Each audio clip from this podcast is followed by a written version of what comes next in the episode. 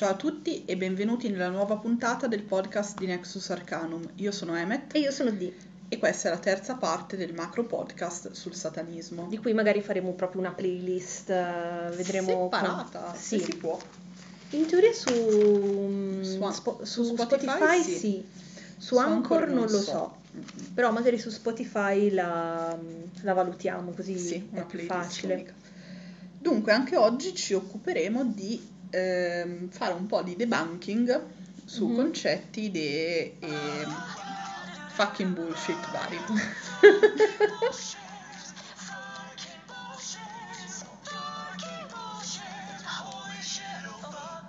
Tra l'altro sono in compagnia del mio bellissimo caffè nero, quanto il mio umore, la mia maglietta, la musica che mi piace e la magia. Allora, la cosa triste, secondo me, per quanto riguarda il satanismo, che forse più che per altre correnti abbiamo talmente tante robe da debunkerare che ogni tanto mi viene la tristezza. Che è più semplice parlare di cosa non è piuttosto che di cos'è. Sì, sì, sì. Che è un po' quello che stiamo facendo. Comunque anche il podcast di oggi sarà diviso in sezioni. Perché è veramente più facile trattarlo e perché possiamo togliere... interi pezzi di registrazione, spostarli in altri podcast. In pratica questi non sono dei podcast, sono dei Frankenstein.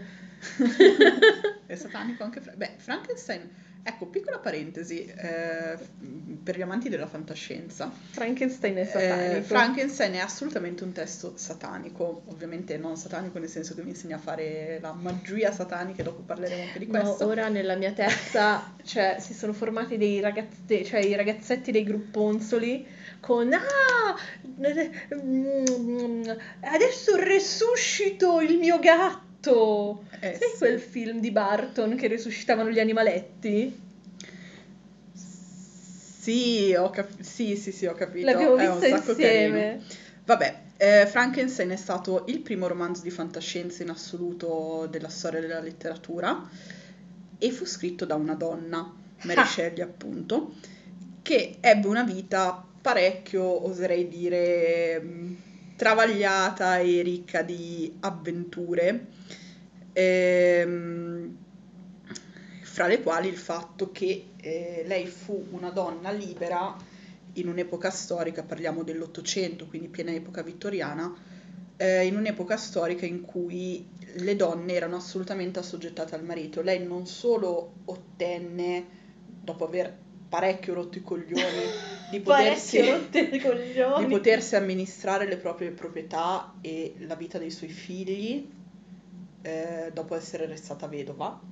Era proprio una satanista per i tempi. Che era una roba assurda per i tempi, ma ebbe anche allo scoperto un amante che l'accompagnò per tutta la vita, quindi...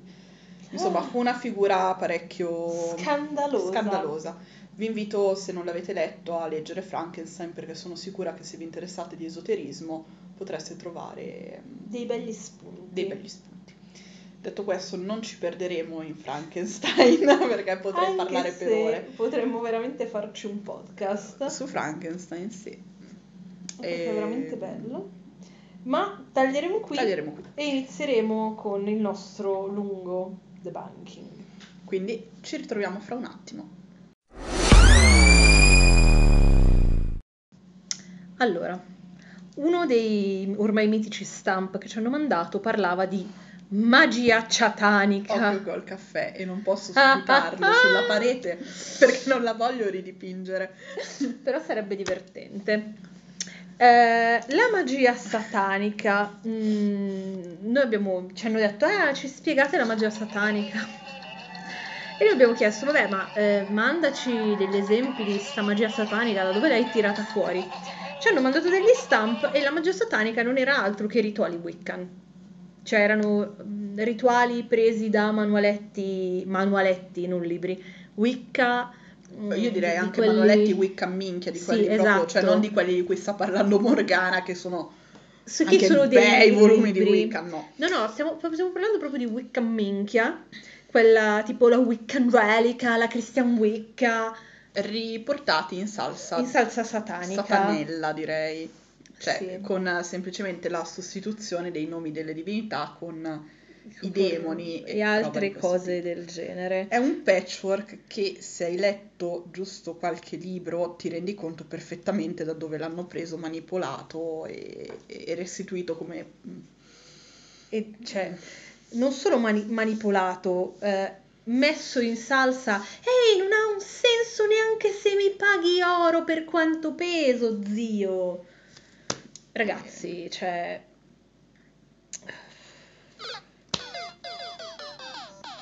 Oppure not found. No. Logic, errore. Allora, io farei una premessa prima di tutto. Cioè, allora, o partiamo dal presupposto un po' cristiano che tutta la magia è satanica, oppure partiamo dal presupposto pagano, esoterico e direi più logico che nessuna forma di magia è satanica, come non esiste una forma di magia che sia cristiana, celtica, norrena, eccetera eccetera. Adesso i puristi mi fucileranno. Con questo non voglio dire che non ci sono delle tecniche specificamente ancorate a delle realtà storico-culturali, vuole semplicemente dire che se noi guardiamo... Diciamo che tutti i macro gruppi di magia, quindi prendiamo la magia bianca, la magia nera, la magia rossa... Ecco, tutti i vari scopi si rintracciano in tutte le culture, in tutti i periodi storici, in tutte le realtà storico-culturali. Quindi è veramente stupido dire... c'è uno scopo satanico e uno scopo non satanico. Che poi tutte queste cose mi sembrano veramente prese da Sabrina. Esatto. Cioè... E soprattutto non è l'unica vera forma, se vogliamo, di magia satanica è quella che prende le forme teurgiche del cristianesimo e ne fa delle parodie. Perché? Perché il satanismo nasce lì. Punto. Punto. Il satanismo nasce lì, punto, a capo tutto lettera maiuscola. Tutto il resto, prendere procedure, inni, cose e cambiarle sostituendo nomi di demoni, sono degli adattamenti. Sì, perché okay, tra l'altro spesso vedi che sono inni ad altre divinità, perché non sono neanche... Perché gli attributi non vengono cambiati. Esatto, non sono neanche così smart da dire, ok... mi ispiro a questo e cambio gli attributi. No, lasciano l'attributo di una qualunque dea madre per Lilith, siamo sempre lì, ma santa mamma Lilith, o altre cose del genere che tu sei lì e dici, sì zio, ma senti, perché hai cambiato nome della dea che c'era prima, che tanto si capisce qual era? I vari ignadiana usati per Lilith, per dire... che vabbè fanno un po' rabbrividire.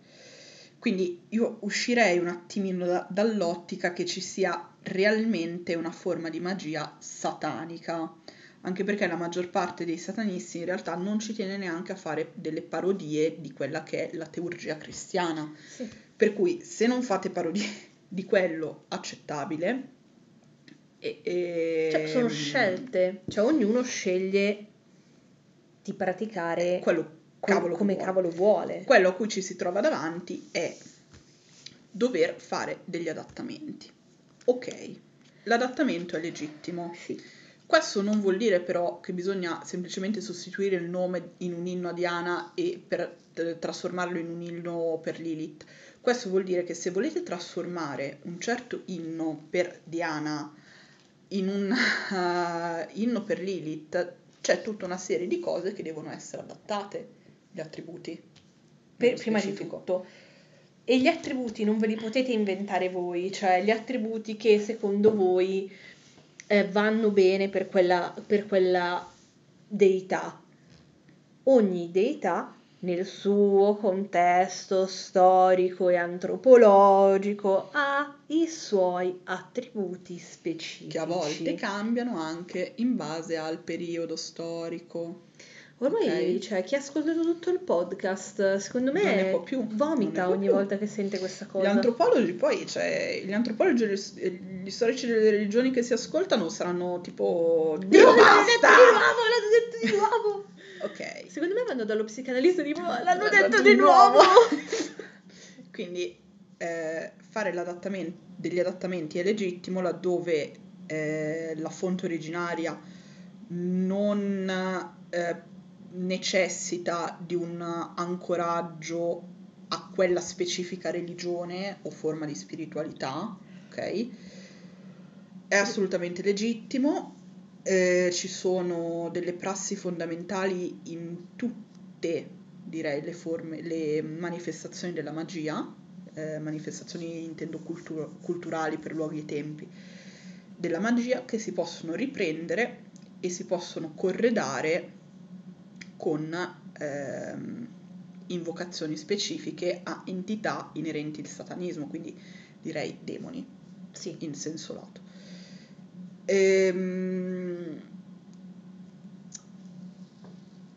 Questo riporta di nuovo al solito discorso che la magia è una con molteplici manifestazioni, cioè, come abbiamo spiegato nel primo podcast, come penso Teclo abbia fatto ben capire, la magia è qualcosa che precede l'uomo in qualche modo, è preesistente rispetto alle civiltà, alle etnie, ai gruppi, alle religioni, alla percezione umana.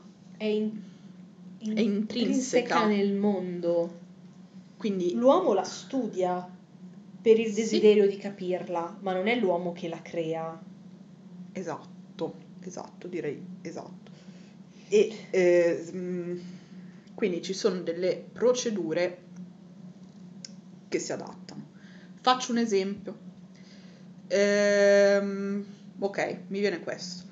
Nei papiri greci magici, andiamo a battere sempre lì. Si invoca, noi siamo grandi fan dei papiri greci magici. Non si era capito. Si invoca, per dire, Hecate o Afrodite per rituali d'amore. Ce ne sono tantissimi nei papiri. In genere le due divinità invocate sono o Hecate, ho detto Lilith, intendevo dire Afrodite. O no, Hecate, hai detto Afrodite, hai detto okay. Hecate o Afrodite? Sono o Hecate o Afrodite le due entità che vengono invocate.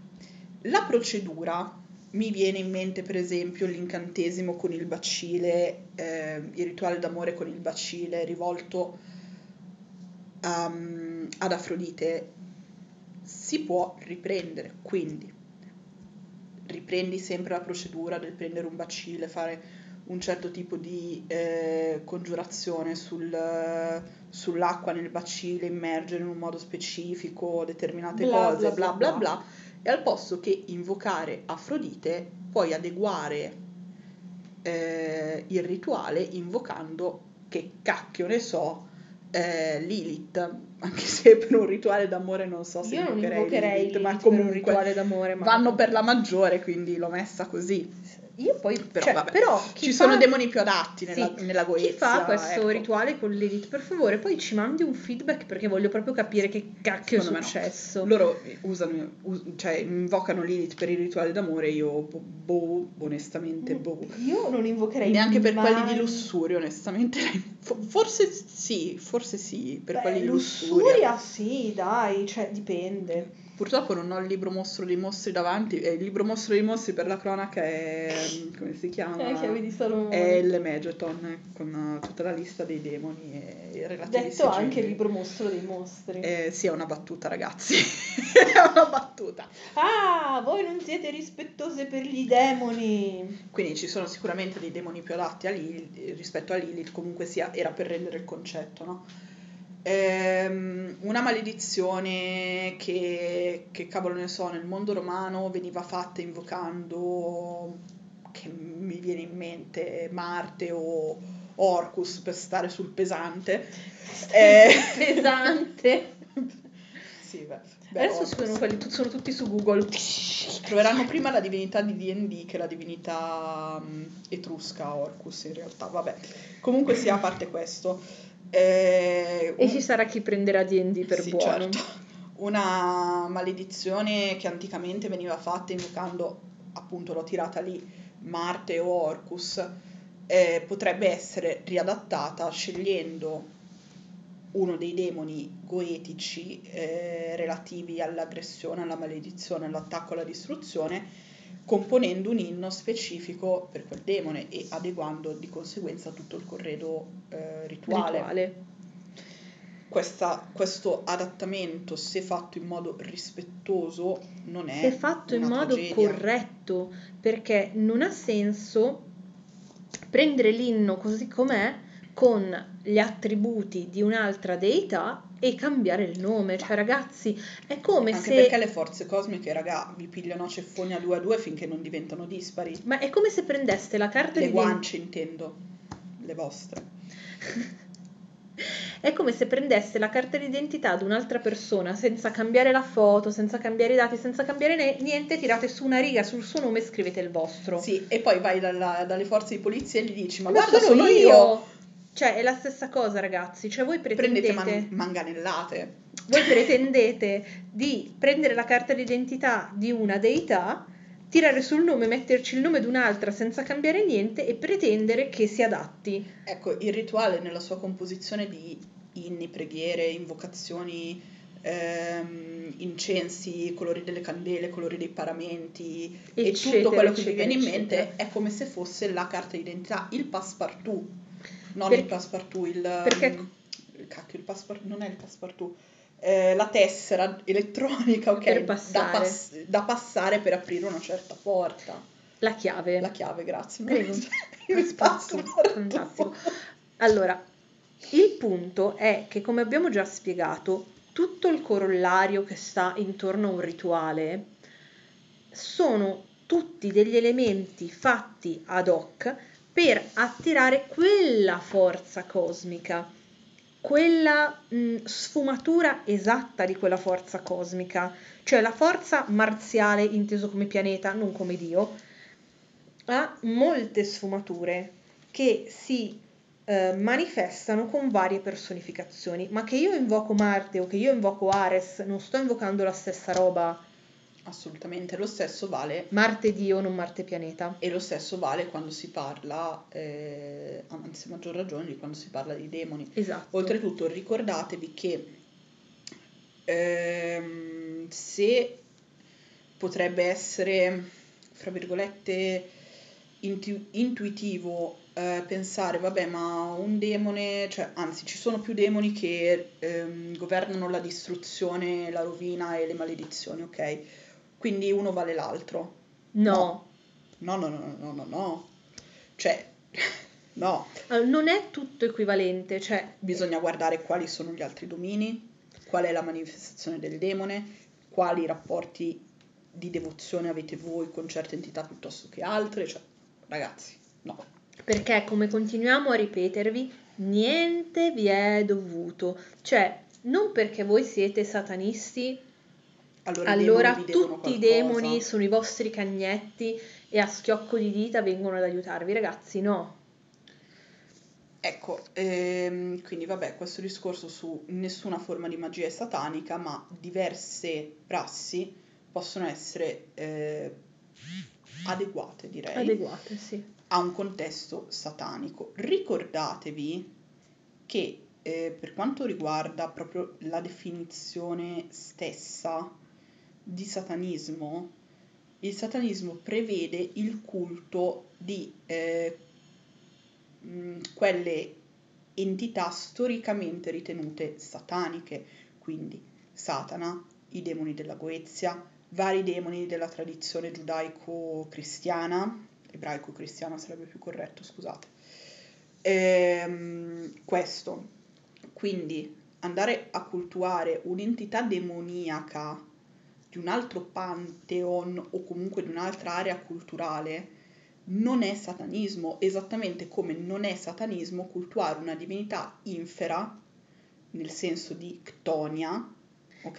Nel senso di legata al trapasso delle anime, all'inferno. O legata al trapasso delle anime, esatto, di un'altra cultura. Ergo, Dio, mi viene la morte anche solo a pensare di star per dire questa cosa. Cultuare Ereshkigal e Nergal della tradizione sumerica non fa di voi satanisti, no, ok? Esattamente come cultuare Ade non fa di voi satanisti. O Ares, ok? Perché ho detto Ares? Ares non ha... Ares non ha parziali attributi ictoni, forse. Sì, ha parziali attributi ictoni, però è... Ares forse è un po' un OT rispetto al discorso. Essendo la parte più negativa di Marte, si potrebbe quasi dargli una connotazione. Di Marte il pianeta, l'energia marziale, non di Marte lo diventa romana. Santa madre. Fanno eccezione quelle figure... mitologiche che hanno concorso allo sviluppo, per esempio, del macroarchetipo dell'archetipo di Satana, che in periodo tardo, come avevamo detto, incluse anche attributi di Set e attributi di Ashmadeva, esatto.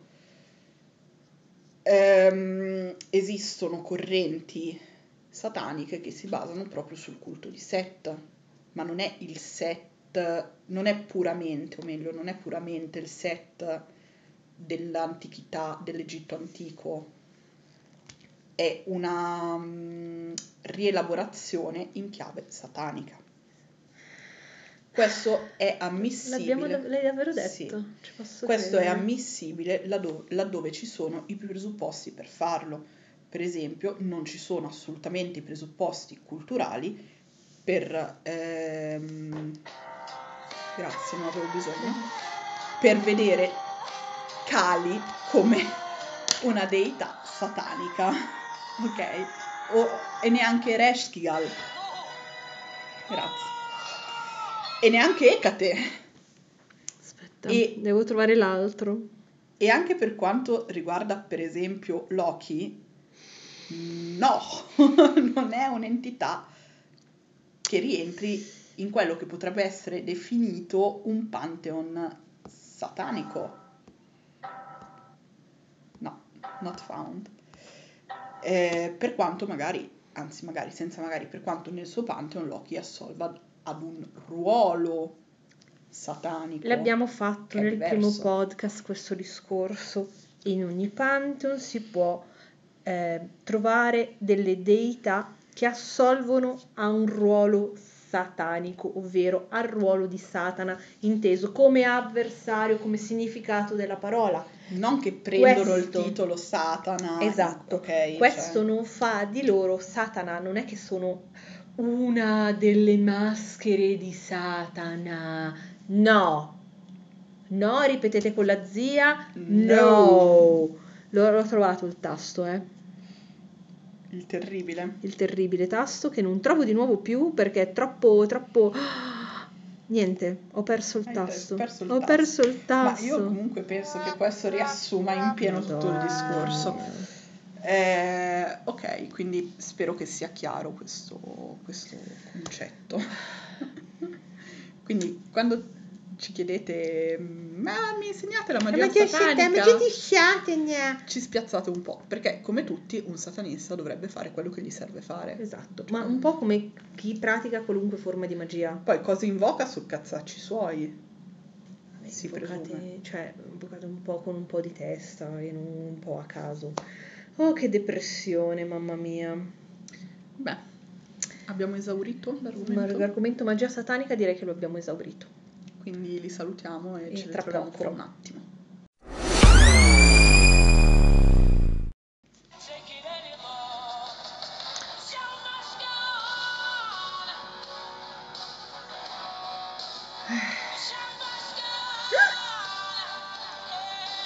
Già, perché ogni tanto serve un Freddie Mercury. Sì, ho bisogno di un Freddie Mercury motivazionale. Allora, magia satanica parte 2. Allora c'è la magia di Satana! Sì. Partiamo con la compilation. I grimori non sono rispettosi. Il cerchio magico costringe, o il triangolo di evocazione costringe i demoni. Se utilizzate la chiave di Salomone, tutta questa roba qui, verrete folgorati da Satana, da Babbo Satana e Mamma Lilith. E tutte queste fregnacce. Come sei politically correct con fregnacce, prima non dici la parola giusta, stronzate, perché c'era già fucking bullshit che... ma Traducilo perché fucking bullshit, magari non sanno cosa. Fottute stronzate! Ok. Allora, farò un bel respiro. Respira. Fai off. Inizieremo col dire quanto sia paradossale quando qualcuno afferma che rifarsi ai Grimori, dopo faremo un piccolo discorso su questa cosa dei Grimori, quanto rifarsi ai Grimori per le vocazioni e le informazioni sia irrispettoso. Perché sono cristiani! O per altre ragioni di questo tipo, quando poi le informazioni che vengono prese arrivano sempre dai Grimori stessi. No, non è vero. Loro non usano i Grimori. È finto che loro usano i Grimori. Allora, senza andare a menzionare siti nello specifico, tutti, le informazioni riguardo ai demoni arrivano sempre dalle stesse fonti. Parliamo sempre di un contesto ebraico-cristiano, quindi le fonti sono sempre quelle, le mitologie ebraiche e cristiana, e i Grimori che hanno iniziato a venire scritti attorno al 1200, o comunque la cui origine si fa risalire attorno al 1200. Io non riesco a capire, no? Come si fa a essere così tarelli da credere veramente che i Grimori siano stati scritti da dei cristiani? Zietti belli, de zia D. Ma mi spiegate secondo quale stramba logica dei cristiani volevano evocare dei demoni per chiedergli dei favori, perché poi all'interno dei Grimori ci sono anche dei rituali per chiedere delle cose ai demoni, cioè secondo quale logica? Cioè, what? Appunto. Allora, tanto questa domanda è la domanda che non ha risposta, perché io l'ho già posta 2 o 3 volte ai satanelli che dicevano queste cose e nessuno mi ha mai risposto. Allora, il setting, ok, era apparentemente cristiano. Dico apparentemente perché se poi andiamo ad analizzare un attimino meglio quella che è la tradizione grimoriale, troviamo un contesto leggermente diverso da quello che potremmo aspettarci. Innanzitutto, pur trovandoci in pieno mondo... Hai già detto delle cose troppo complicate, hai detto analizzare. Innanzitutto, pur trovandoci per lo più in un'Europa dominata dal cristianesimo, ok?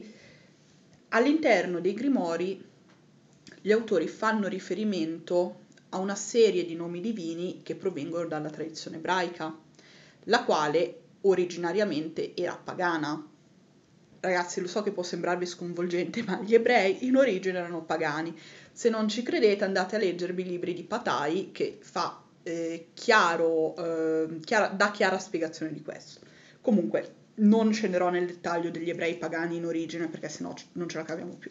Sì, sennò diventa un podcast di 700 ore. Esatto, quindi non ci scenderò.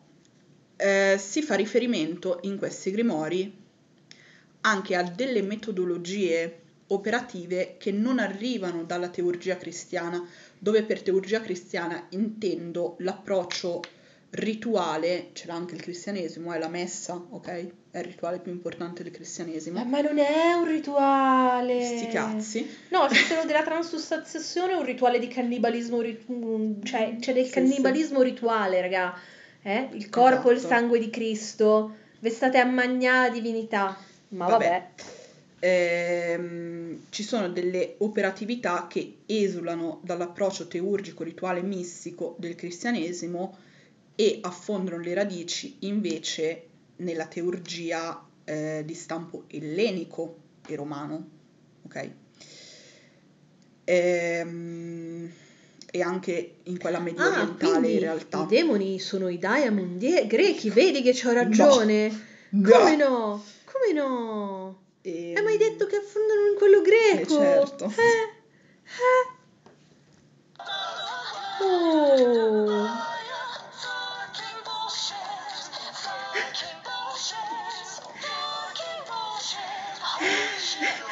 Voi non potete vedere il volto dello sconforto di Emmet. Sì, no, perché sono cose che cerco di martellare in testa alla gente da anni.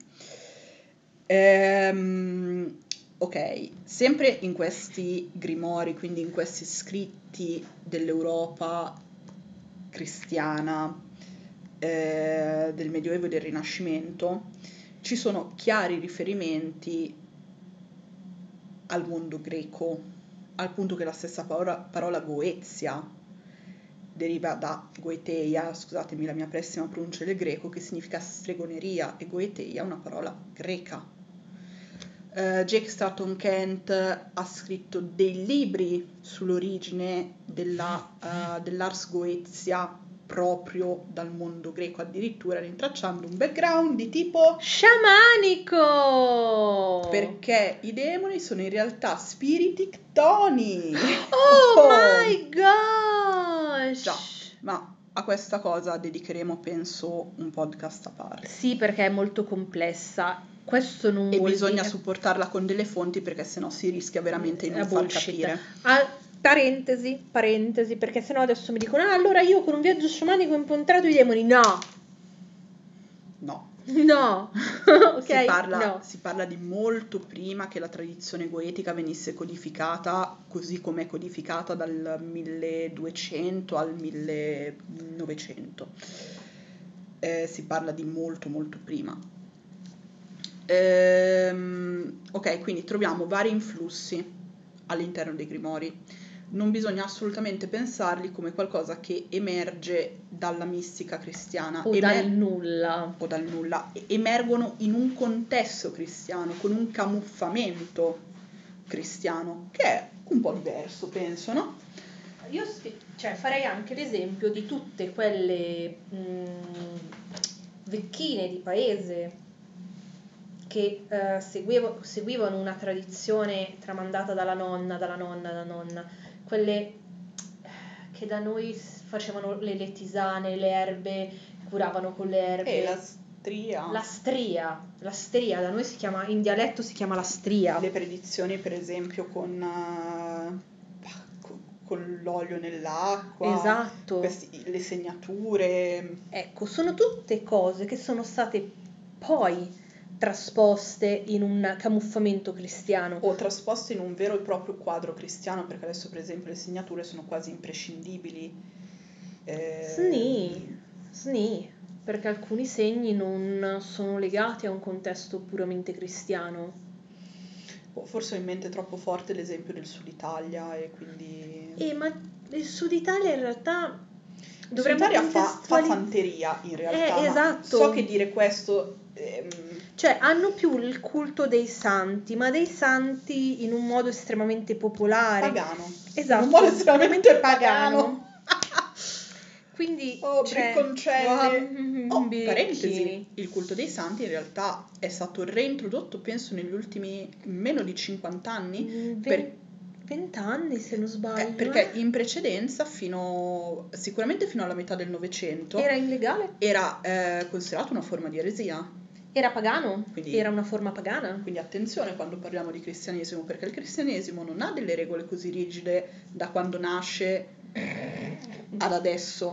Scusa, attenzione. Sto pensando a tutta una serie di cose che sono nella Bibbia e che ai tempi erano caldamente considerate, tra cui bastonare i propri figli, cosa che se adesso lo fai arriva l'assistente sociale, ti spezza il bastone, te lo infila e ti porta via il bambino. Questo perché un conto è il testo sacro o come viene tramandata una religione, un conto è l'attualizzazione del dogma all'interno di una certa epoca storica. Assolutamente. Cioè le contestualizzazioni sono importantissime.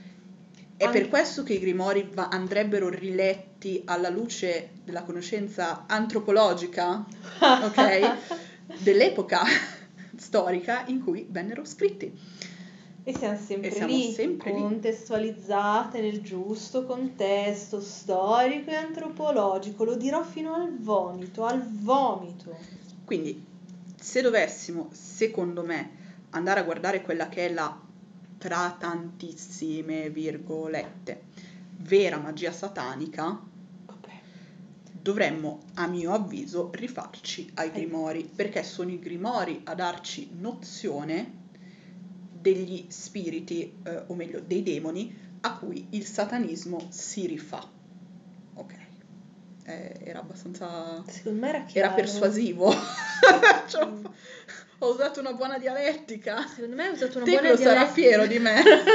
Secondo me Teclo ti darà i biscottini, ma... Comunque non sarà arrivata questa cosa. Cioè io già lo so che a questi podcast ci saranno... Non capisco niente del satanismo perché vi rucciano, mi hanno detto nell'orecchio, ecco. Riguardo ai grimori vi tedio ancora un attimo.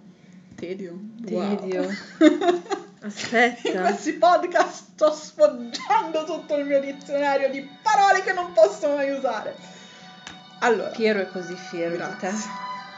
Vi tedio ancora un attimo. C'è un'idea molto strana ed edulcorata di cosa sia la Goetia, di cosa siano i grimori e di quando i grimori sono stati scritti.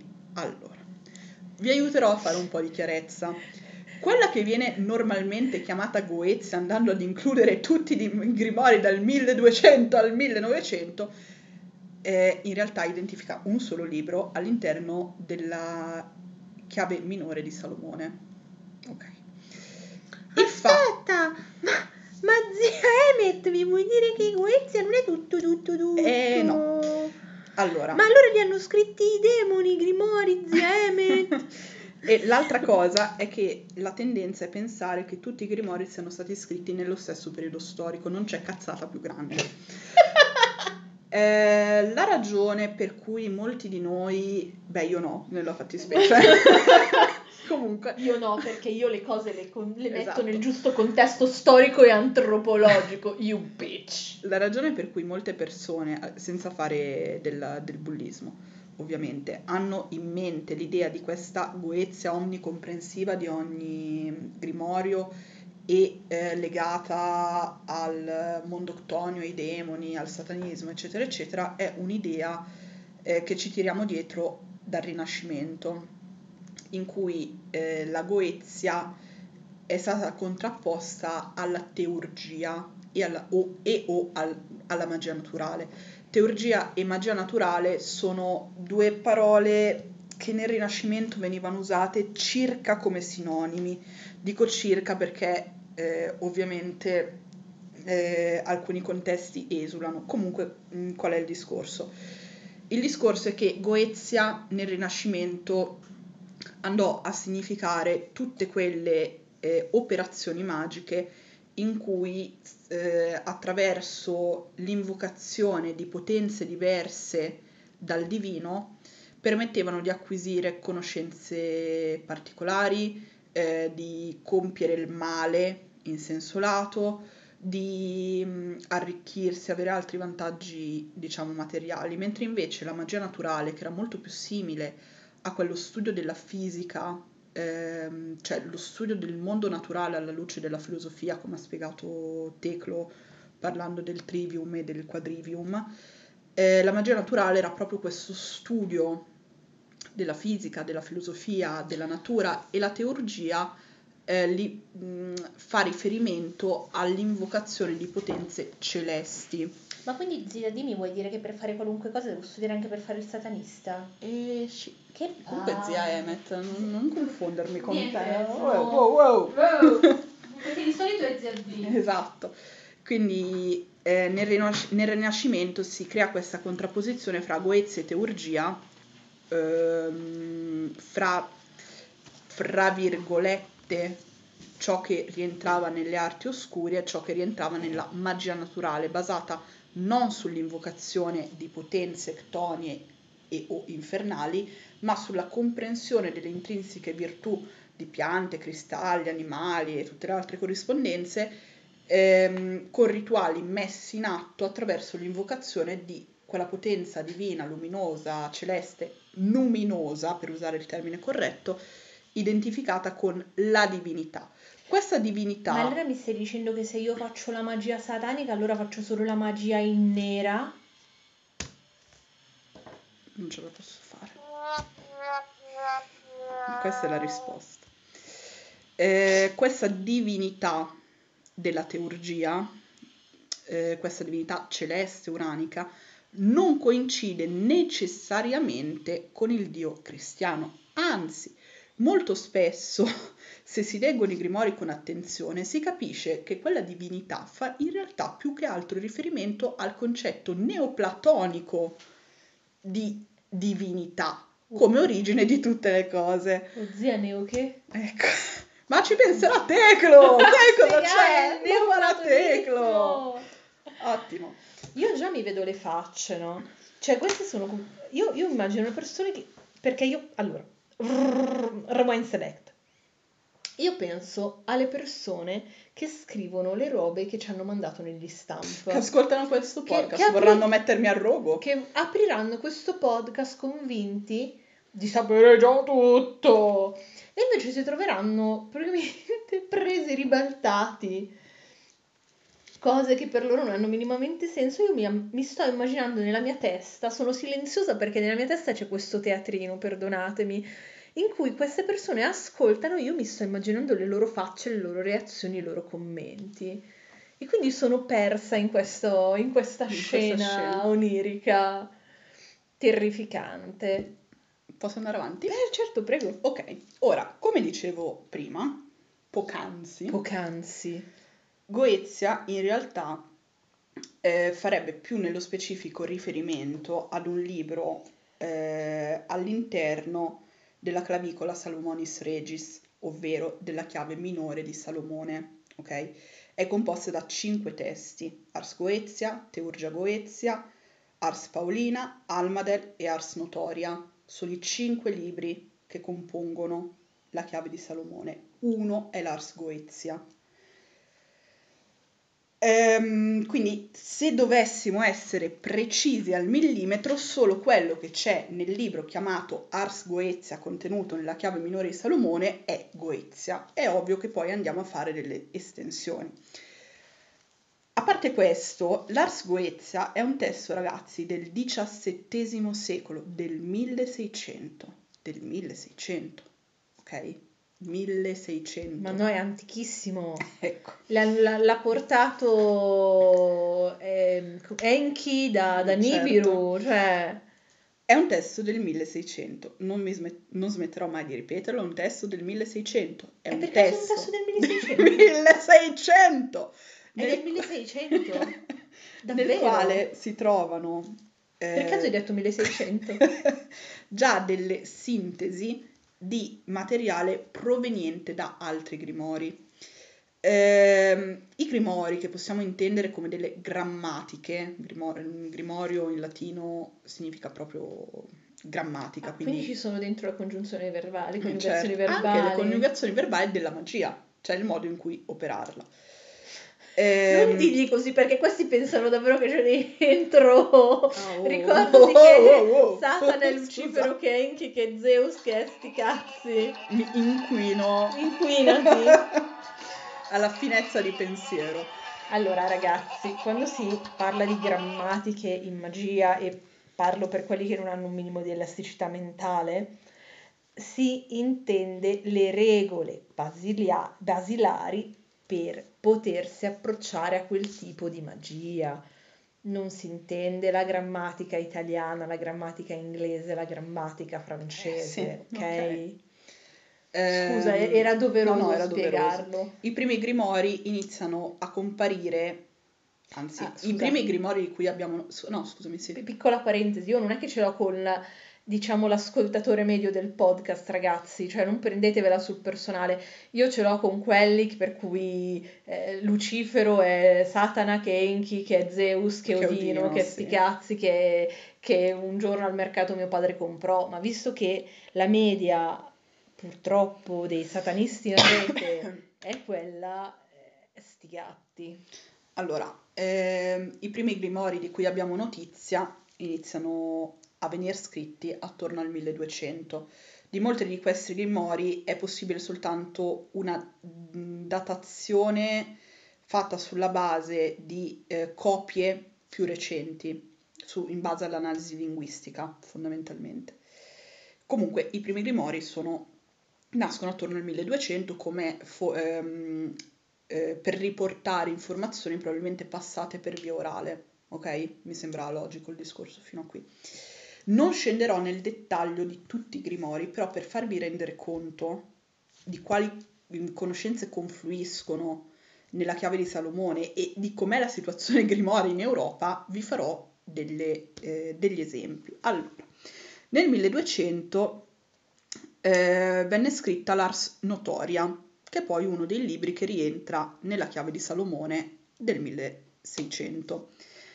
Sempre nel 1200 abbiamo anche la scrittura del Grimorio di Papa Onorio, che però venne effettivamente pubblicato soltanto nel 1670, quindi 470 anni di distanza fra il momento in cui le informazioni fra il momento nel quale si fanno risalire le informazioni e la data di pubblicazione. Ma Papa Onorio nel senso che l'ha scritto un papa?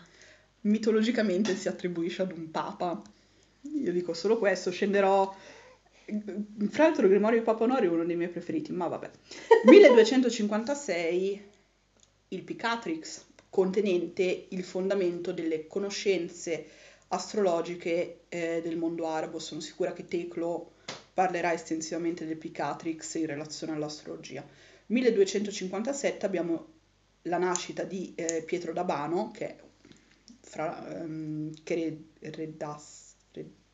Non credo sia di redasse. Vabbè, che scrisse importanti informazioni sempre in merito all'astrologia.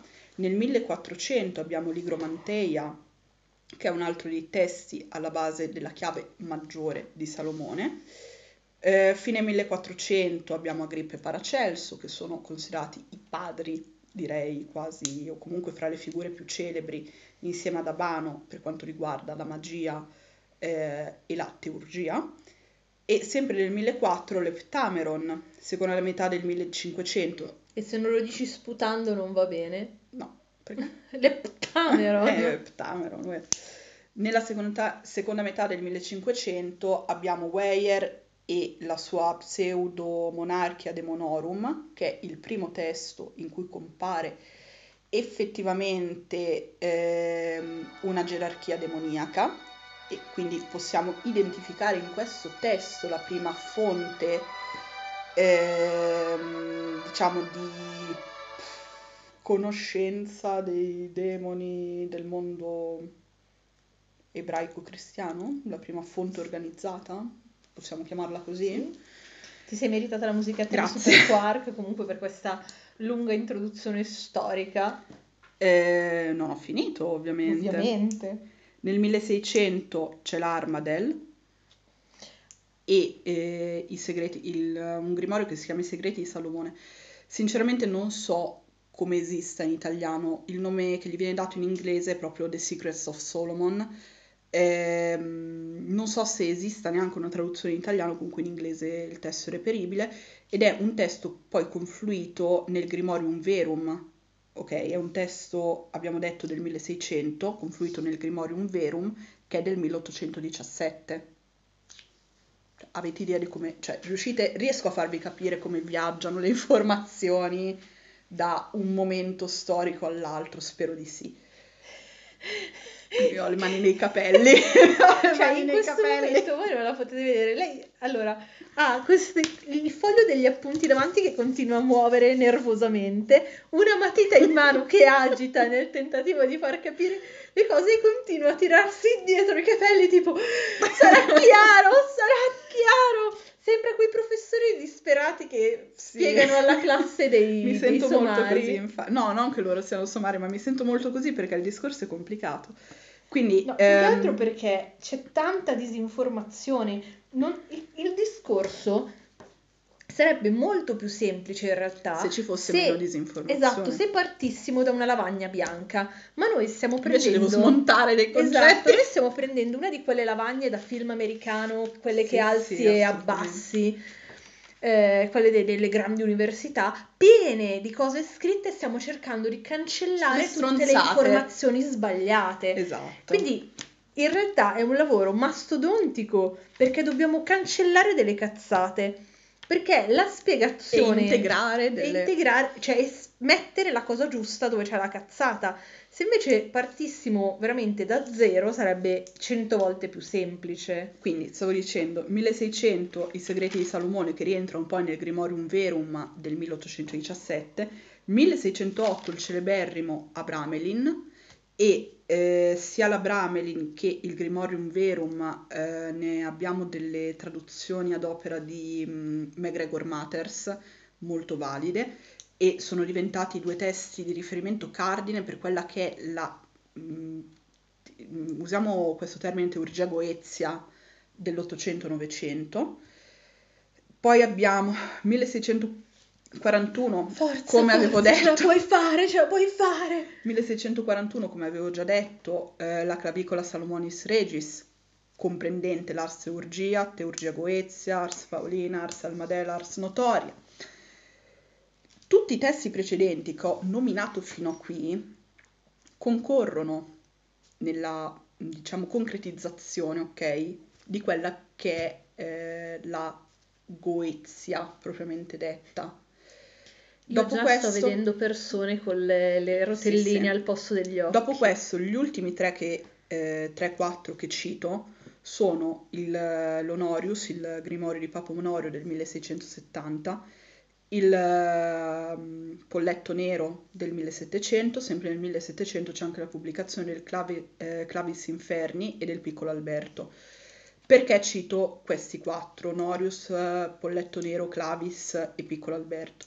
Perché sono quattro grimori in cui è chiarissima l'influenza degli scritti precedenti. Cioè, ma Polletto Nero nel senso che l'ha scritto un pollo nero?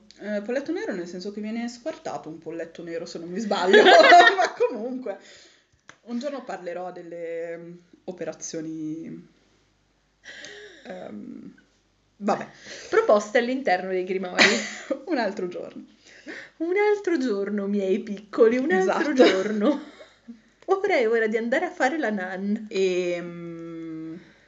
In questi quattro testi è molto chiara l'influenza dei testi precedenti. Questo perché anche quando si parla di Goetia, demonologia e sti cazzi vari, bisogna sempre tenere conto del fatto che le informazioni passano da una parte all'altra, vengono rielaborate, vengono approfondite, alcuni grimori includono altre cose. E allora tutte le tradizioni sono finte, perché sono rielaborate.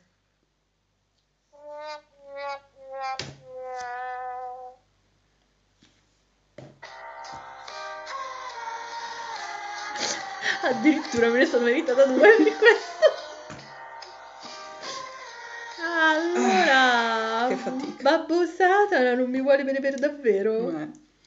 Vabbè, quindi questo è il discorso. In questi grimori si trovano in alcuni riferimenti appunto all'evocazione, che poi nel mondo antico, come diceva Teclo, coincideva con l'invocazione, ma vabbè, di Satana e altre potenze infernali. In questi grimori si rintraccia in alcuni, come nella Pseudomonarchia e nell'Ars Goetia, nello specifico nell'Emegeton, si rintracciano quelle che sono le gerarchie infernali che ancora si ritengono valide oggigiorno. In questi grimori si concretizza quello che è il pensiero, direi, magico relativo ai demoni e la prima, fra virgolette, forma di satanismo. Io onestamente consiglierei di leggerli. E capirli. Soprattutto, anzi, io consiglierei di leggerli e analizzarli. Non dico metterli in pratica, perché alcuni richiedono dei corredi un po' complessi. Tipo roba ricamata da vergini. Sì, o di squartare polletti, o di prepararsi un cerchio di evocazione scoiando una capra in un crocicchio in un dato giorno, vabbè. Capisco. Però leggeteli e comprendete, analizzateli nel contesto storico, antropologico, eccetera, eccetera. Cioè, capite perché ha scritto questa cosa, perché mi chiede di squartare una capra in un crocicchio. Che significato magico ha il crocicchio? Perché è proprio una capra? Soprattutto serve. Capire l'operazione serve a capire gli spiriti con cui si ha a che fare, i demoni nella maggior parte di questi grimori. Capire questo permette di capire come oggigiorno si può dedicarsi al culto dei demoni. Non è detto che le metodiche debbano essere identiche a quelle antiche. Nessuno vi chiede di comprare una capra, portarla in un crocicchio e squartarla, anche perché vi arrestano. Però forse quello che vorremmo suggerire è che la versione pop culture dei demoni, molto alla supernatural, ok? Forse non è esattamente coerente. Come abbiamo detto in un articolo, la pop culture è bella, può essere un buon punto di partenza, può essere quello che vi stimola a interessarvi a, il che va benissimo, è giustissimo, è okissimo, ma non è una fonte di studio, non è un punto di arrivo, è solo un intrattenimento. Quindi partire dalla pop culture, che può essere il telefilm Lucifer, che può essere Supernatural, che può essere Sabrina, non mi viene in mente nessun altro film o telefilm che parli di Constantine, è ok, nel senso è lo stimolo, però sono prodotti di intrattenimento, non vengono fatti con una veridicità storica. Esatto, non sono documentari. Ci possono essere dei richiami davvero alla mitologia, alle tradizioni, magari vengono anche nominati dei grimori, ma questo non vuol dire che sono realistici. Vedi il caso di, com'è quel film schifoso, quello che hanno osannato tutti, ripreso dall'Abramelin. Ah, ho capito, non mi ricordo, che è dello stesso autore di Hereditary. Sì. Non me lo ricordo. Vabbè, tanto avrete capito, soprattutto se siete degli appassionati di horror. Dark Song. Brava, Dark Song. Lì effettivamente si fa menzione dell'Abramelin, si propone un rituale che per alcune cose effettivamente rassomiglia a quello dell'Abramelin, ma che a conti fatti non c'è niente a che fare. No. Ma va bene, cioè, che ci sia questa cosa. Soprattutto il finale con queste manifestazioni in CGI. Fra l'altro, cioè, lì la cosa più logico-coerente è proprio l'angelo alla fine, cioè... Vabbè. Sì, ma le persone non si devono aspettare che se fanno l'Abramelin alla fine dell'Abramelin gli appare l'angelo come ti appare in Dark Song, ragazzi. Assolutamente. Cioè, no. Ma neanche potete prendere quel film come una descrizione dell'operazione suggerita nel grimorio, per cui... sì, quindi questo, cioè, leggete questi grimori, capiteli, fatevi... Contestualizzateli. Fatevi un'idea, usateli per farvi un'idea di quale valore... per l'umanità, la cultura, la società, hanno realmente i demoni, cioè come sono, fra virgolette, posizionati, ok? Nei confronti della civiltà umana. Dove lo metto questo demone? No, non era... Pensavo, secondo te sta meglio in salotto o lo metto in camera? Da me si dice... No, amore, era chiaro. Da me si dice essere messi di traverso, no? Quando sei in opposizione a qualcosa. Cioè capire se stanno messi di traverso o se stanno messi dritti. Intendevo dire questo. Fatevi una vostra idea che vada al di là sia di quello che diciamo noi, ma come diciamo sempre, di quello che vi viene propinato. Dove la parola propinato dai vari siti senza una contestualizzazione storico-antropologica. Okay. O con dei deliri storico-antropologici. Che non stanno né in cielo né in terra. Detto questo, io non li tedierei oltre sulla questione Grimori, che ho parlato per 30 minuti, scusatemi. Però dovevo, ne sentivo il bisogno di fare questa puntualizzazione. Infatti io ho parlato veramente poco in questa frangente di podcast, ma voi dovevate vederla, cioè io avrei dovuto filmarla mentre lei parlava, perché aveva proprio questo modo di oddio, devo tirare fuori questa cosa o esplodo. Allora l'ho detto, vabbè. Sono un po' autistica ogni tanto il mio autismo si manifesta anche anche in podcast. Va bene, ci rivediamo fra un attimo, anzi risentiamo fra un attimo. E l'ultima parte di questo podcast sarà dedicata agli smadonni.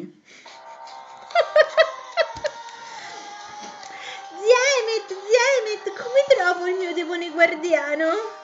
Arg! Ma poi devo dire la preghierina la sera, caro demone guardiano, mentre faccio la nanna, veglia sulla mia anima dannata. Nel senso che l'hai messa dentro la bottiglia e quindi è di apostrofo annata. Madre de Dios! Oh, madre! Raga. Perché? La domanda è perché? Ma va bene un rituale uguale a tutti, evoco tutti con lo stesso. Timing, perfetto. Madre de Dios! Allora, ci hanno mandato questi due bellissimi stamp presi da due posti differenti. Il primo è il rituale per trovare il vostro demone guardiano. Il secondo era il rituale standard di evocazione di tutti i demoni. Tanto siamo in rating... Sì, tanto è contenuto per adulti. Dovreste fustigarvi. Stare in ginocchio sui ceci finché non vi escono le rotule dall'altra parte. Ok? Ok! Attenzione, è un momento BDSM. Dovrebbero crocefiggervi. Al contrario, però. Siete un insulto. Un insulto. Io veramente... A me sanguinano gli occhi tutte le volte che leggo queste cose. Mi sanguinano gli occhi. Ma cosa cazzo siete, cristiani? Sì, cioè, la risposta è sì. Per tutti gli inferi. Per tutti gli inferi. Prade Blackfoot, scarmi!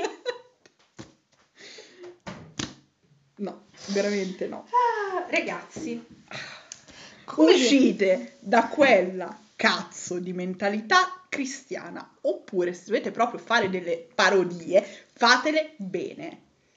Che non sia il vostro demone guardiano, ma... Cioè, vabbè.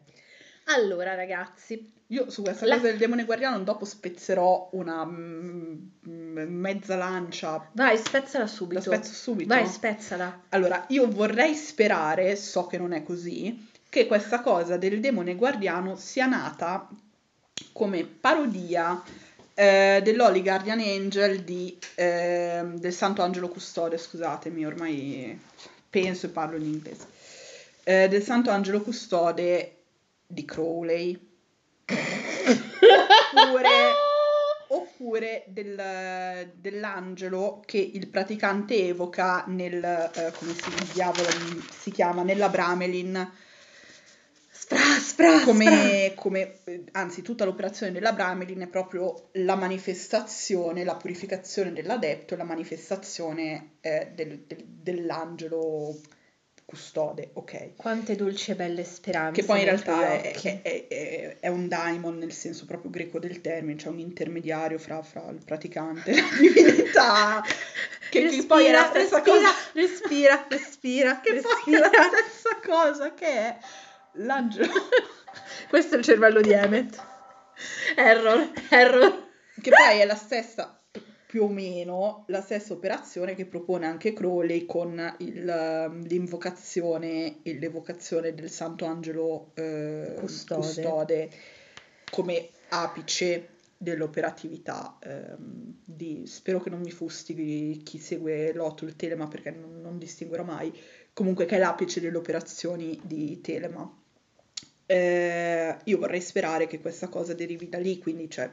E invece no. Invece non c'entra E invece è proprio la cosa dell'angelo custode che vi diceva la vostra nonna. Io lo so che è quello che loro traspongono. E io mi chiedo, ma perché, come? Ma perché poi se tu vai a leggere tutta questa roba dei demoni guardiani...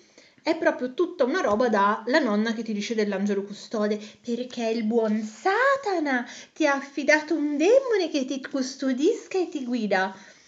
Regge e governa me che ti fui affidato dalla pietà celeste, dalla pietà infernale, amen. No, scusate, che confusione, ho forse recitato una preghiera cristiana?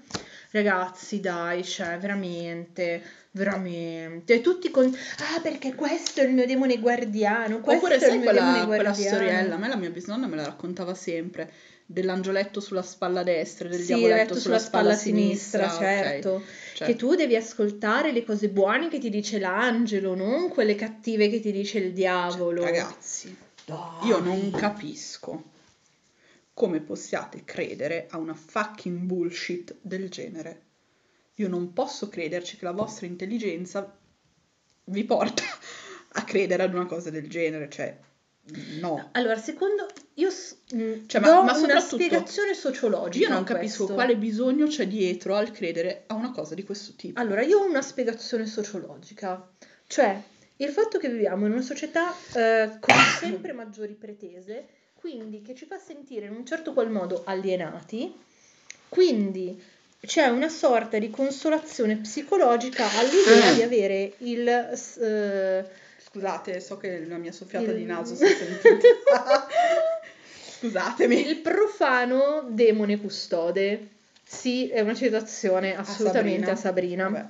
Che però è fiction, ok? Esatto, siamo sempre lì ragazzi, bello, ci sta divertendo un sacco, blasfemissimo. Cioè, non sovrapponiamo, come diceva una tale Laura sotto il post su Facebook, non sovrapponiamo, esatto, la fiction deve restare fiction, la realtà storico-antropologico-mitologico-esoterica è la realtà storico-antropologico-mitologico-esoterica. Poi io capisco davvero, cioè, la necessità di avere una certa consolazione psicologica di questa entità grande e potente. Sì, o nel sapere che delle forze preterumane siano al nostro fianco.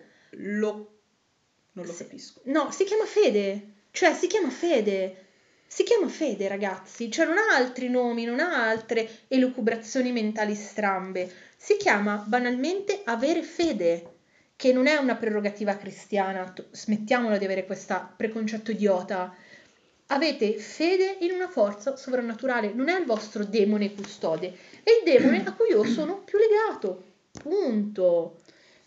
Io sono particolarmente legata alla figura di Loki, non è il mio demone guardiano o il mio Diamond. Il far rientrare demoni, cioè il far rientrare nel concetto di demone delle entità che non fanno parte. Vabbè, perché Loki, cioè, che è un Diamond, no, non si possono leggere. C'è Loki che è un Diamond, io quando l'ho letta volevo non so cosa mi ha fermato da scrivere sotto uno sfacelo di insulti e no.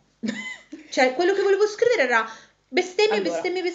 A meno che non vogliamo fare un distinguo fra daimon come spirito ispiratore e demone propriamente detto della tradizione grimoriale, eccetera, eccetera. Però il daimon non è neanche propriamente il genio ispiratore, cioè c'è un preciso contesto nella grecità classica in cui si utilizza la parola daimon e non è per indicare la divinità che ti ispira o guida i tuoi passi, sono robe un po' diverse.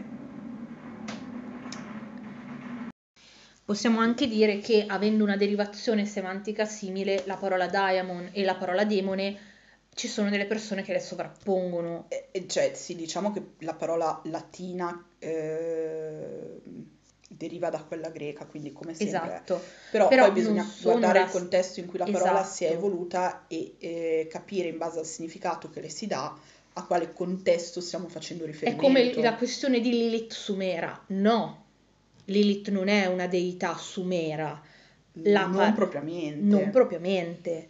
La radice del suo nome, cioè la radice ebraica del suo nome, deriva da una radice accadica, babilonese, sumerica, vabbè, comunque sia, da una radice precedente, ma non per questo sono Litu, cioè i demoni notturni del vento, della pestilenze, bla bla bla, sumeri sono Lilith, cioè robe diverse.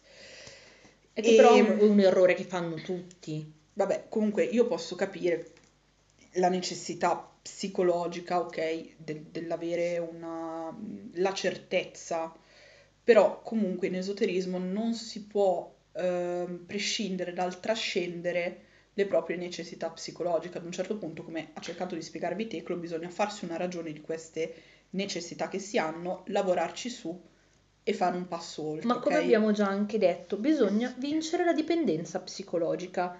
Cioè, no, io capisco l'orsacchiotto, la copertina di Linus del demone guardiano, ma quando si avanza in un determinato percorso bisognerebbe rendersi conto che questa figura del demone guardiano, della copertina di Linus che mi protegge, mi vuole bene, mi consiglia, cioè è un po' infantile. Poi è normale, penso, che si trovino all'interno delle Megaton, quindi all'interno, mettiamola così, delle gerarchie demoniache che siano prese dalle Megaton o dalla pseudomonarchia, che si trovino delle, o dal Grimorium Verum, vabbè, si trovino delle figure a cui ci si sente più legati, perché più colpiscono l'immaginario, più riflettono la natura del singolo. Perché magari siamo particolarmente affini a quella tipologia di energia. Esatto, e quindi le si elegge in qualche modo a entità di culto principale, no? Ma c'è una bella differenza. Esatto, c'è una notevole differenza. Io adesso vi faccio il mio esempio che è fuori contesto. Io seguo il Pantheon norreno, ok, nella sua macrogruppo. Poi io sono particolarmente devota a microgruppo Loki e la sua progenie. Sì.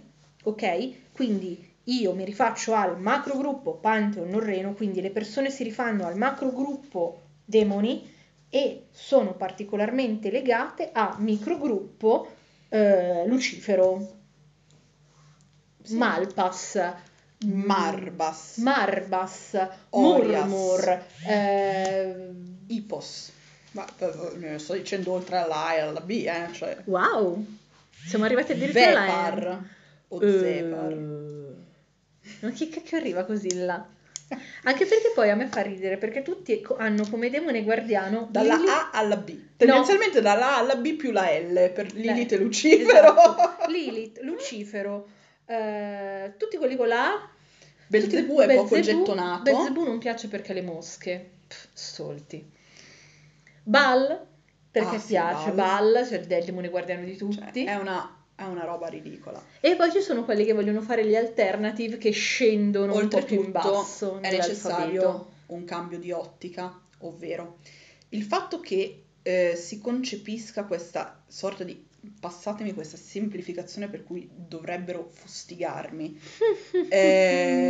a questa entità come demone guardiano, a questa entità di riferimento come demone guardiano, pone nell'ottica che questa entità di riferimento quasi ci debba qualcosa, sì. Mentre invece se noi lo pensiamo come un demone oggetto della nostra venerazione, siamo noi che ci muoviamo verso questa entità con la venerazione, che è fatta non solo di preghiere e di suppliche, perché non siamo cristiani, ma è fatta anche di offerte, di servizio, di richiesta di consulto su strategie di vita. Io oserei quasi dire, tra virgolette, nel senso non che ci andate a pigliare un caffè, c'è chiacchierate, però di dialogo. Di dialogo, esatto, grazie. Cioè, dove il dialogo non è, adesso mi siedo al tavolino, evoco Pinco Pallino, ci prendiamo il cafferino con i biscotti, ma con tutta una serie di... rituali, anche devozionali, mi avvicino a quell'energia, io mi avvicino, mi allineo con quella tipologia di energia perché mi ispiri nella vita di tutti i giorni. Si tratta, come dicevamo nel primo podcast, di abbandonare una prospettiva antropocentrica, cioè non c'è dovuto un cavolo, siamo noi che ci allineiamo e richiamiamo determinate forze cosmiche, che siano personificate come intelligenze planetarie, spiriti planetari, come demoni o come qualunque altra cosa. Poi è assolutamente possibile che magari involontariamente siamo più allineati a certe energie piuttosto che a delle altre. Ci rispondono più facilmente o si manifestano più facilmente, quindi abbiamo la soggettiva percezione che siano della sorta di guardiani. Esatto, ma è una cosa ben diversa essere centrati, usiamo questo termine, su determinate energie e quindi esservi più affini, essere più in sintonia, è più facile per noi anche percepirle,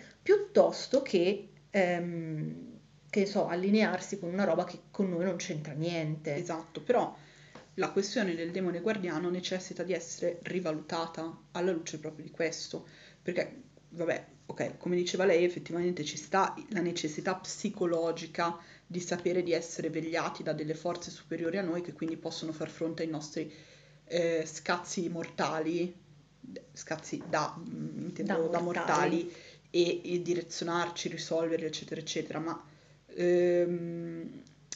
non funziona così. Cioè, la copertina di Linus può andare perché sto iniziando, mi fa tutto paura e allora voglio il mio demone guardiano.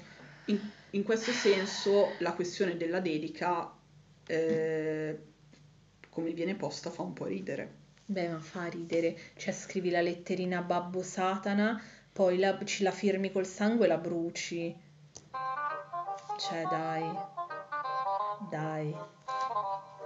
Senza un rituale, senza... Io capisco l'importanza psicologica quando hai 15 anni. Ma anche magari quando ne hai 20 e stai cercando la tua strada. Ma sì, ma allora io anche posso... quando ne hai 40 e stai cambiando la tua strada, ma diamo un valore psicologico. Sì, è uno psicodramma.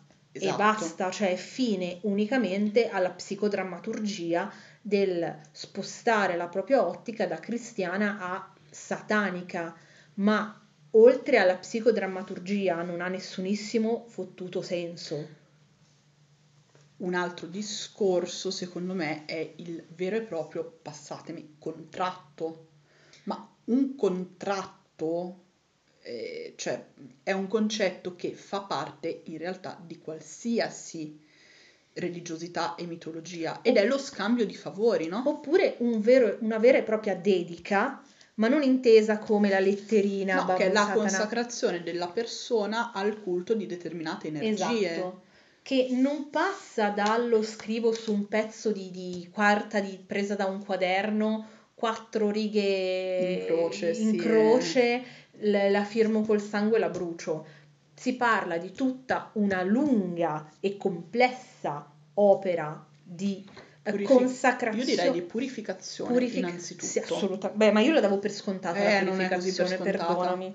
Di purificazione e consacrazione. Della propria vita e del proprio essere a quelle energie. Cioè, mi sono dedicato a Satana perché gli ho scritto la letterina, ragazzi, bello, bravo, ma state recitando la poesia in piedi sulla sedia a Natale. E quello che invece entrerebbe più propriamente nel contratto o nel patto, cioè siamo sempre lì, è lo scambio di favori, ok? Sì, che non si intende, se ucciderai questa persona, allora io ti darò il podere. È semplicemente una forma scritta di quello che in altre forme di rituale si fa per via di dialogo, no? Per via orale. Adesso io faccio un esempio molto semplice. Alcuni inni contengono non le definirei propriamente una funzione apotropaica, contengono una sorta di metodologia in cui tu invochi il divino, gli prometti qualcosa in cambio del potere di fare qualcos'altro. Per esempio, okay. Dopo un periodo di venerazione di Malpas, mi è venuto in mente Malpas, però non mi ricordo più le sue influenze. Vabbè, whatever. Dopo un periodo di venerazione di Malpas, io durante un'invocazione con tutti i crismi metto per iscritto su pergamena, magari con un inchiostro creato ad hoc sulle influenze di Malpas, insomma una roba un po' fatta come cavolo si deve, magari su una pergamena seria e non la pergamena oscena di plastica, ok? Scrivo a mano con bella calligrafia, io sottoscritto mi impegno a fare un'offerta mensile ogni martedì di luna piena a Malpas in cambio che lui mi conceda questi favori. Sì. Questo è un patto, ok? Non si parla di oh, ti vendo l'anima del mio primogenito. Ci deve essere proprio l'impegno, no? Cioè una sorta di impegno reciproco, ok? Una sorta di promessa, sì, se vogliamo, ok? Ecco, sì, quindi vabbè. Sulla cosa della no, parentesi, scusa, fammi finire perché no, scusa, cioè, scusa. Non in questi generi di patti non ha senso scriverti ti prometto l'anima del mio primogenito, ti prometto di uccidere tizio e donarti la tua anima, cioè ragazzi, ma dai, cioè, vi sembra di stare in un film dell'orrore, tra l'altro di serie Z? Basta, cioè impegnatevi per qualcosa che siete in grado di fare, se non siete in grado di fare non impegnatevi. Ma può essere anche una cosa del tipo, non lo so, demone che insegna l'astrologia, ce la fissa su lì. Dobbiamo fare un'evocazione di un demone che insegna l'astrologia? Perché me l'hai ripetuto 80 volte. Non credo che neanche con quella riuscirei. Quindi no, non fare così. Vabbè, comunque dicevo, evoco demone che insegna l'astrologia, gli prometto di impegnarmi al massimo nello studio dell'astrologia e mi fisso degli obiettivi per dire nell'arco di un anno avrò letto questi libri e imparato queste cose. Cioè, anche quello, sì, okay? In cambio del tuo aiuto, della tua ispirazione, io mi impegnerò a leggere queste cose. Per ottenere una facilitazione nell'impararle. Questo però è un esempio di contratto. Esatto, però quando c'è da dire che quando prendete un impegno lo dovete portare avanti. Esatto, non fate cazzoni. Perché voi comunque state facendo una promessa, prima di tutto a voi stessi, quindi siete degli incoerenti. In secondo luogo, ha un'energia cosmica che voi avete scomodato, avete invocato o evocato per chiedergli dei favori, dicendo guarda facciamo così, io faccio questo se tu mi dai questo. Voi dovete fare quello, perché se no poi è incredibile, non ha funzionato, ma va, chissà come mai, zucchina. E quando poi nella, diciamo, più che altro direi nei racconti, nella fiction, nella letteratura, ok, non veniva la parola letteratura, quando nella letteratura classica d'epoca si parla di vendita dell'anima eccetera eccetera, ragazzi, siate elastici mentalmente. Non è detto che la cosa debba essere presa in senso letterale. E benvenuti all'asta delle anime. Oggi abbiamo qua con noi. È battuta da Mefisto. Cioè, vedo come ti visto battere l'asta delle anime. E soprattutto dovete contestualizzare. E again. Cioè, niente di quello che trovate nei libri può essere decontestualizzato. Allora, il Faust, per esempio, che è l'apice di questa cosa di angeli, anzi di Dio e dei demoni che si mercanteggiano le anime. Per chi non conoscesse il Faust di Goethe, Faust, appunto, il dottor Faust, si trova conteso, tra virgolette, fra Mefisto che cerca di tentarlo e di indurlo al male e Dio invece che lo cerca di riporre sulla retta via attraverso l'anima della persona, della donna che lui ama, per fare proprio una mega sintesi. Super riassunto. Esatto, il super riassunto è questo. In quest'opera teatrale si ha fra virgolette, un assaggio, no, di questo discorso dei patti, al punto che Faust è preso come esempio proprio di vendita dell'anima per acquisire incommensurabili poteri cosmici, oppure di anime contese fra Dio e i demoni e di tutta questa serie di cose. Dovete ragionare. Poi Strelia ci hanno messo il carico da 90 su sta cosa. Dovete ragionare nell'ottica in cui la maggior parte di questi testi letterari sono stati scritti in un contesto storico-culturale nel quale la Chiesa martellava in testa alla gente l'idea che esista, secondo loro, una lotta fra questi due principi cosmici, quindi fra Dio e Satana, per la dannazione o la salvezza delle anime, ok? È ovvio che tutto veniva scritto e analizzato in questa chiave, a quei concetti, in questa chiave dicotomica, no? dicotomica. È faticosissimo questo podcast. Dicotomica. Spero che Piero sia fiero di me. Piero è fiero di te. Piero secondo me è fiero di noi per questi podcast. Quindi ragazzuoli cari, valutate le cose anche alla luce del contesto storico e antropologico e mitologico e culturale. L'hai detto di nuovo. Dovremmo trovare un tasto per questa cosa. Comunque ragazzi, io davvero capisco la necessità di una consolazione della copertina di Linus. Ti sta venendo la febbre per questa cosa, perché ti bolle il cervello. Ma non è coronavirus. No, invece Massimo è coglionavirus. Esatto. Nel senso che ho due coglioni cubici di ripetere queste cose da 10 anni a questa parte, vabbè. E quella sensazione di cervello, sei post esami lunghi che avevi il cervello fritto, che ti sentivi la febbre, ma è semplicemente frittura di cervello. Esatto. Gnappi! E... sì, abbandonate un po' questa idea, insomma. Poi... i rituali tutti uguali, standard per l'evocazione di un demone. Su questo io vado spiccia, perché ragazzi, siamo sempre al discorso di prima. Voi cercate di usare la carta d'identità di un'altra persona già precompilata, cancellando il nome e mettendo ogni volta un nome diverso, ma non cancellandolo fatto bene in digitale, ristampandolo, cambiando la foto, no, tirando su una riga con la biro rossa e riscrivendo il nome a mano, pretendendo che quel documento vi faccia entrare ovunque. Diciamo che la standardizzazione non si presta bene alla magia. Allora, i demoni, gli dei, L'entità, gli spiriti, sono una manifestazione delle energie del cosmo. Ok? Spero che questo concetto sia assodato. Non lo so, l'ho ripetuto talmente tante volte. Quindi, io non posso pretendere di invocare una entità venerea con un rituale che va bene uguale per un'entità marziale. Cioè, regà, allora, guerra, sangue, morte, distruzione, amore, gioia e fertilità. Come cazzo li fate cozzare?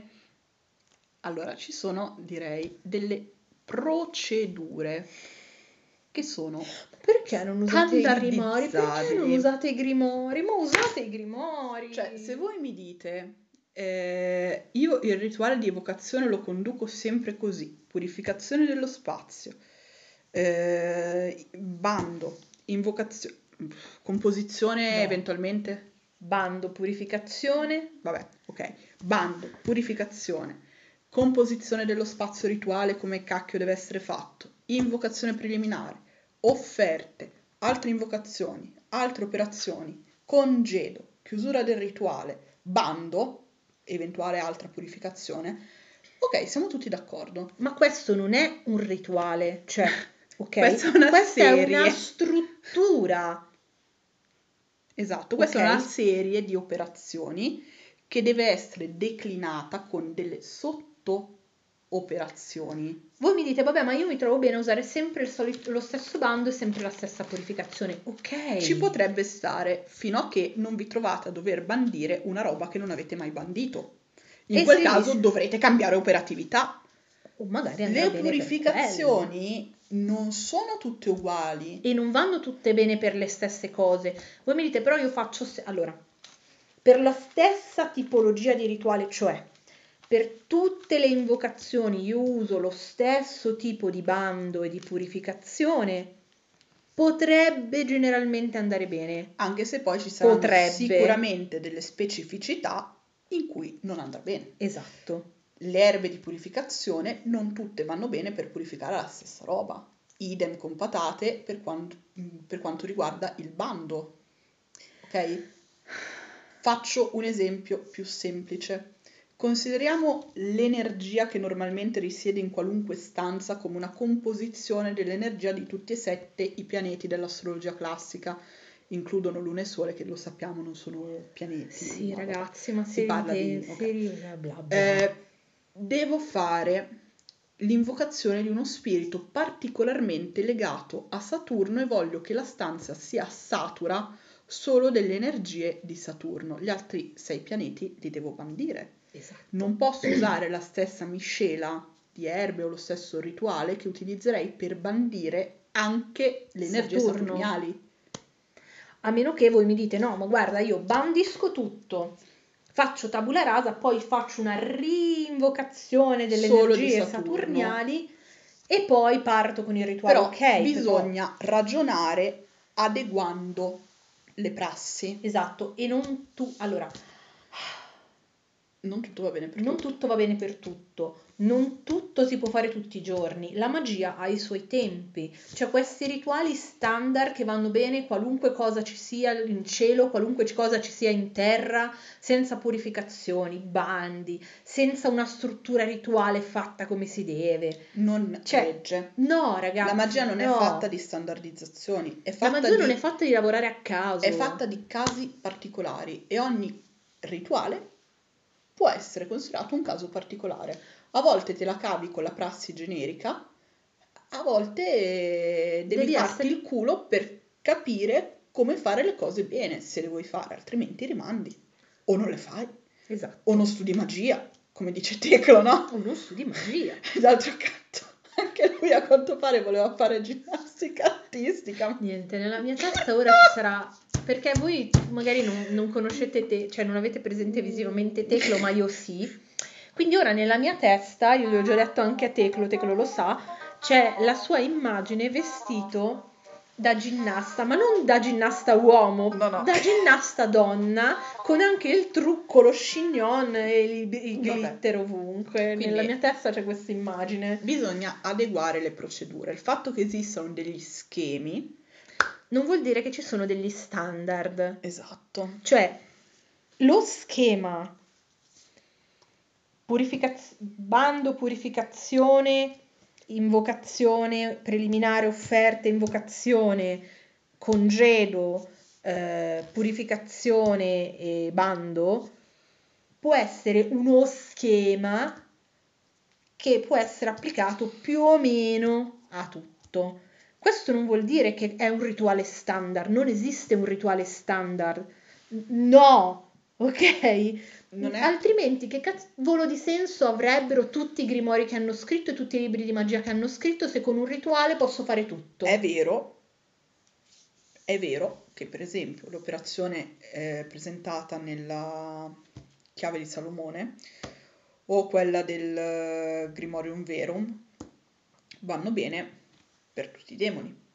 Tuttavia, cambiano gli orari e i giorni, cambiano le congiunzioni consigliate, cambiano gli incensi, si consiglia di costruire delle invocazioni per ogni spirito e così via. Quindi, cambiano i dettagli e i contesti. Fondamentalmente la struttura, come abbiamo detto prima, è valida per tutti, ma non è un rituale standard, è una struttura. È una composizione. Esatto. Quindi, ragazzi, quando una persona vi standardizza un rituale, vi dice va bene per tutto e per tutti e per qualunque modo e maniera, cioè mandatela a dar... Grazie.